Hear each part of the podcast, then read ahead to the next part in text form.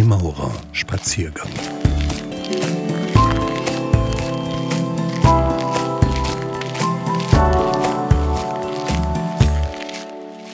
Die Gestaltbarkeit der Welt. Ein Spaziergang mit Gerd Scherm.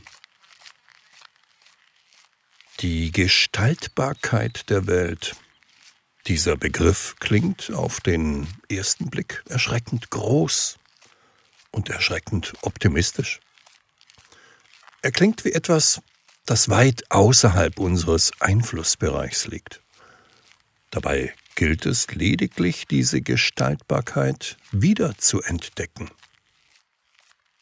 Je mehr wir tatsächlich die Wirklichkeit gestalten, und das tun wir übrigens täglich auch mit unseren Tempelarbeiten, desto unvertrauter wird uns die Vorstellung ihrer tatsächlichen Gestaltbarkeit und deren Bedingungen. Vor lauter Abarbeiten des Alltäglichen und dem Erfüllen sogenannter Sachzwänge geht uns oft das Bewusstsein für die Gestaltbarkeit der Welt, respektive der Wirklichkeit, verloren. Handeln und Gestalten wurzeln vor allem in der Wahrnehmung. Um die Gestaltbarkeit zurückzugewinnen, bedarf es vor allem der bewussten Wahrnehmung, unserer eigenen Wahrnehmung. Und hier schließt sich der Kreis zur Kunst, zum Künstler und zur königlichen Kunst. Denn Ästhetik bedeutet im Wortsinn Wahrnehmung. Der Ästhet ist ein Wahrnehmender. Wahrnehmung erfordert aber Bewusstheit. Sie ist nicht das einfache Abspeichern von Sinneseindrücken und auch nicht das kritiklose Hinnehmen der schon erwähnten Sachzwänge, die in Wirklichkeit einengende Denkzwänge sind. Wer gestalten will, muss sich selbst trauen, seinem Verstand und seiner Intuition. Er muss sich seiner selbst bewusst sein. Die freimaurerische Prämisse der Selbsterkenntnis bedingt auch und vor allem ein Selbstbewusstsein. Ich möchte in diesem Rahmen nicht auf die technische Gestaltbarkeit der Welt eingehen, sondern mich den allgemeinen menschlichen Aspekten widmen. Professor Dr. Bernd Guggenberger von der Lessing-Hochschule Berlin sagt: Der Mensch hat immer schon die Welt gestaltet, doch er hat ebenso beharrlich den Modus dieser Gestaltung und seine Bedingungen verkannt. Wir haben uns nicht emporgeplant und emporgedacht, wir haben uns emporgeirrt. Versuch und Irrtum waren es nämlich, die den Menschen dorthin brachten, wo er heute steht. Wir können niemals die Zukunft planen und verwirklichen.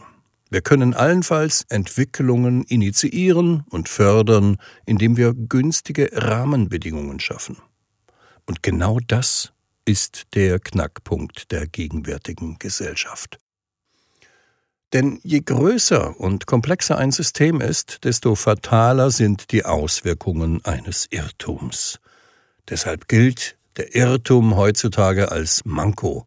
Der Mensch wird zur Schwachstelle im System.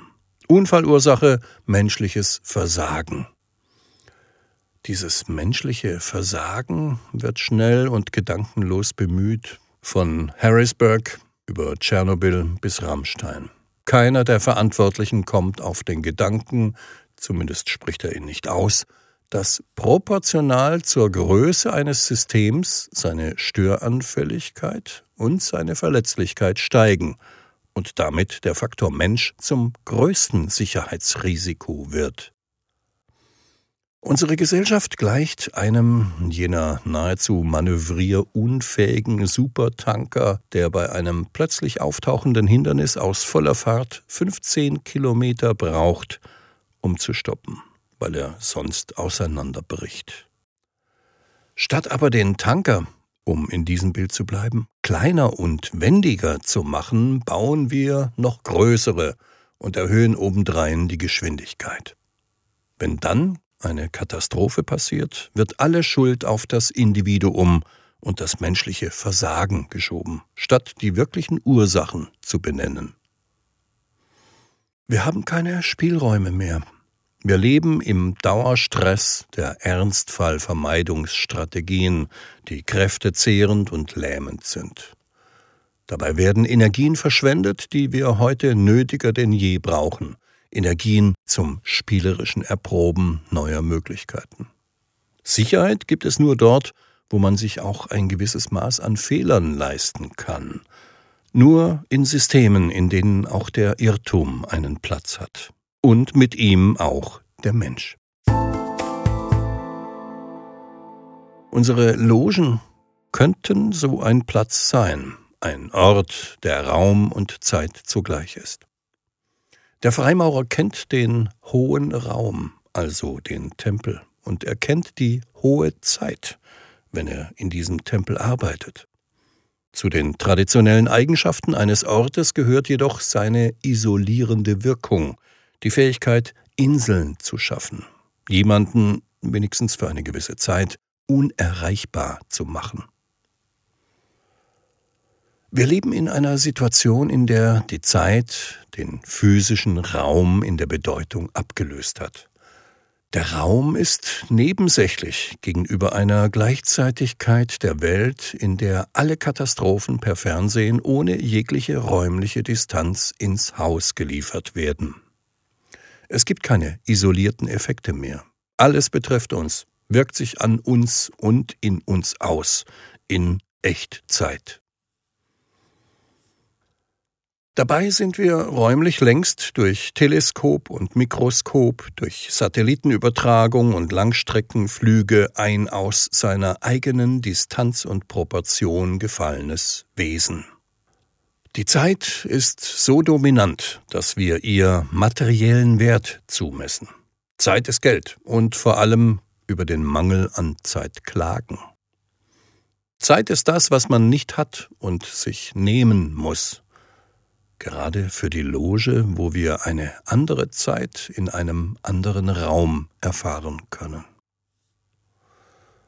Sehen wir doch die Logen als Labormodelle, in denen wir schöpfen, denken, erproben, irren, scheitern, versuchen, immer wieder versuchen können. Und dies nicht auf einer Insel der Seligen, sondern im Wechselspiel mit der Außenwelt, die wir profane Welt nennen. Wir Freimaurer können dies, da wir in beiden Welten zu Hause sind. In unseren Logen können wir an der Entschlüsselung der Welt, an ihrer Wahrnehmung arbeiten. Ein vorzügliches Instrument hierfür sind Symbole im weitesten Sinn. Natürlich unsere rituellen Symbole, aber auch Texte, die wir diskutieren, die Musik, die wir hören, die Bilder, die wir sehen, die Erfahrungen, die wir teilen. Diese werden dann die Grundlage eines Dialogs über eigene und fremde Wirklichkeiten bilden. Voraussetzung dafür ist, dass es in der Loge Möglichkeiten gibt, sich mit der eigenen Erfahrungswelt handelnd und denkend auseinanderzusetzen. Dass wir hier den brüderlich geschützten Raum finden, in dem wir wagen und irren dürfen. Die Loge ist der Raum und die Zeit, wo wir die Wahrnehmung der gemeinsam gelebten Gegenwart verfeinern und austauschen können.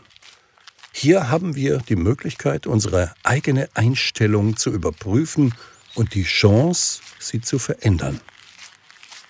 Das ist der Punkt, wo Tage nicht mehr bewältigt oder abgelebt werden, sondern sich in Gestaltung wandeln.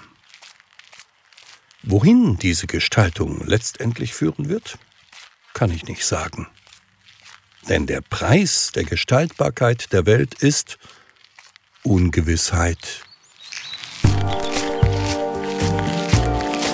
Ein Spaziergang mit Gerd Scherm.